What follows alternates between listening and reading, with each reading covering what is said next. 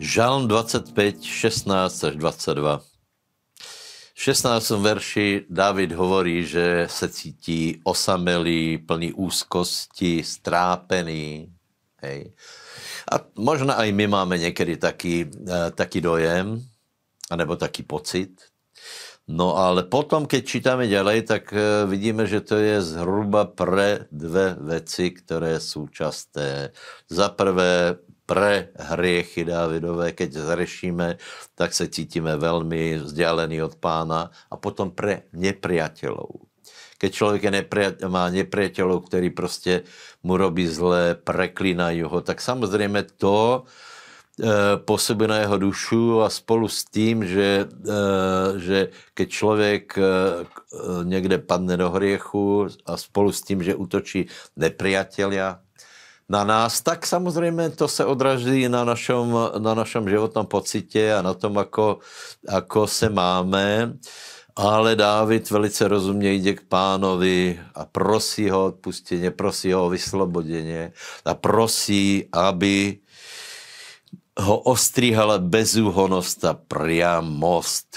Takže toto je riešenie ak sa napríklad necítiš dobre, máš nepriateľov, choď k pánovi, nech ťa vyslobodí, nech učiní tvojej duši dobre a nech ťa ostriha, nech nás ostriha bezúhonosť, priamost. Haleluja. Amen.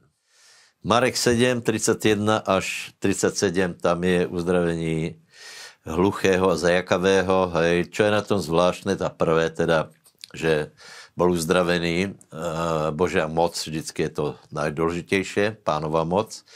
Ale potom je tam celkem zajímavý spôsob a sice, že naplul na jazyk tohto človeka. Je to pravdepodobne preto, aby ľudia si ne, ne, eh, nezvykli na techniku, ako sa uzdravuje, lebo aj, aj oni chceli tam proste, aby na ňo pán položil ruky a on to urobil svojím spôsobom. Hej. No ale potom je tam 8. kapitola do e, 13. verša, no a tam je, tam je rozmnožení chlebov, hej. Prosím vás, rozmnožení chlebov je, je, se vykládá, hej. E, je to nádherné, lebo samozrejme učeníci dali niečo málo, niečo málo to, čo mohli, to, čo našli. Bolo tam nejakých sedem chlebov, nejakých pár rybiček. Pán to požehnal a nasítili sa všetci. E, cieľom toho, toho je, aby sa nasítili všetci. Čiže o čom sa vždy káže, keď sa káže o rozmnožení chlebov, že aby sme my dali to, čo máme, zdá se to trápné, zdá se to smiešné, nemůže to fungovat, ale funguje to. To znamená, keď každý z nás doneseme preto, aby byly nasytené zástupy, hej, aby mnoho lidí se obrátilo, doneseme to, čo málo, Eh, to, čo máme, tak eh, pán to použije, rozmnoží a bude z toho veľké požehnanie. Tak, tak teraz napríklad ja to, čo môžem a to, čo mám, dávam pánovi v tejto relácii, aby to požehnal, vylepšil, rozmnožil, aby sa nasítili mnohých. Robte aj vy toto. Sme v 35. a 36. kapitole Exodu Celý, celá otázka zákona e, nariadení je otázka toho, e, nebo cieľom toho, e, tých prikázaní je, aby sa ľud dostal do Božej slávy, aby získal Božiu slávu, odpustenie hriechov, Božiu priazeň, aby Boh ľud prijal. Hej.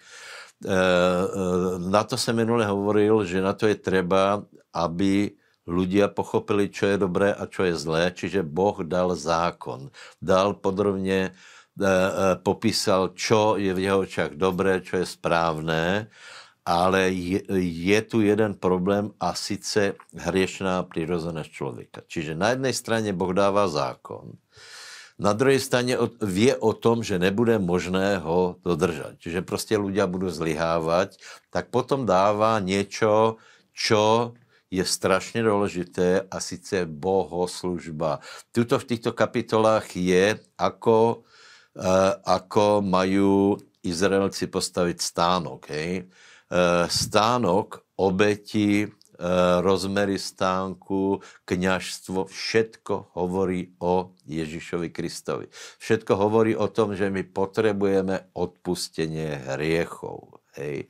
Takže toto sú predobrazy e, o pánovi a bez neho, bez tohto by Izrael bol ako, e, ako ostatné národy. To znamená, že by na rozdiel od ostatných národov by Izrael byl odsudený vďaka tomu, že prestupuje zákon. E, ostatné, ostatné národy by byly odsúdené preto, lebo hreš, hreši bez zákona, ako hovorí Pavel. Hej?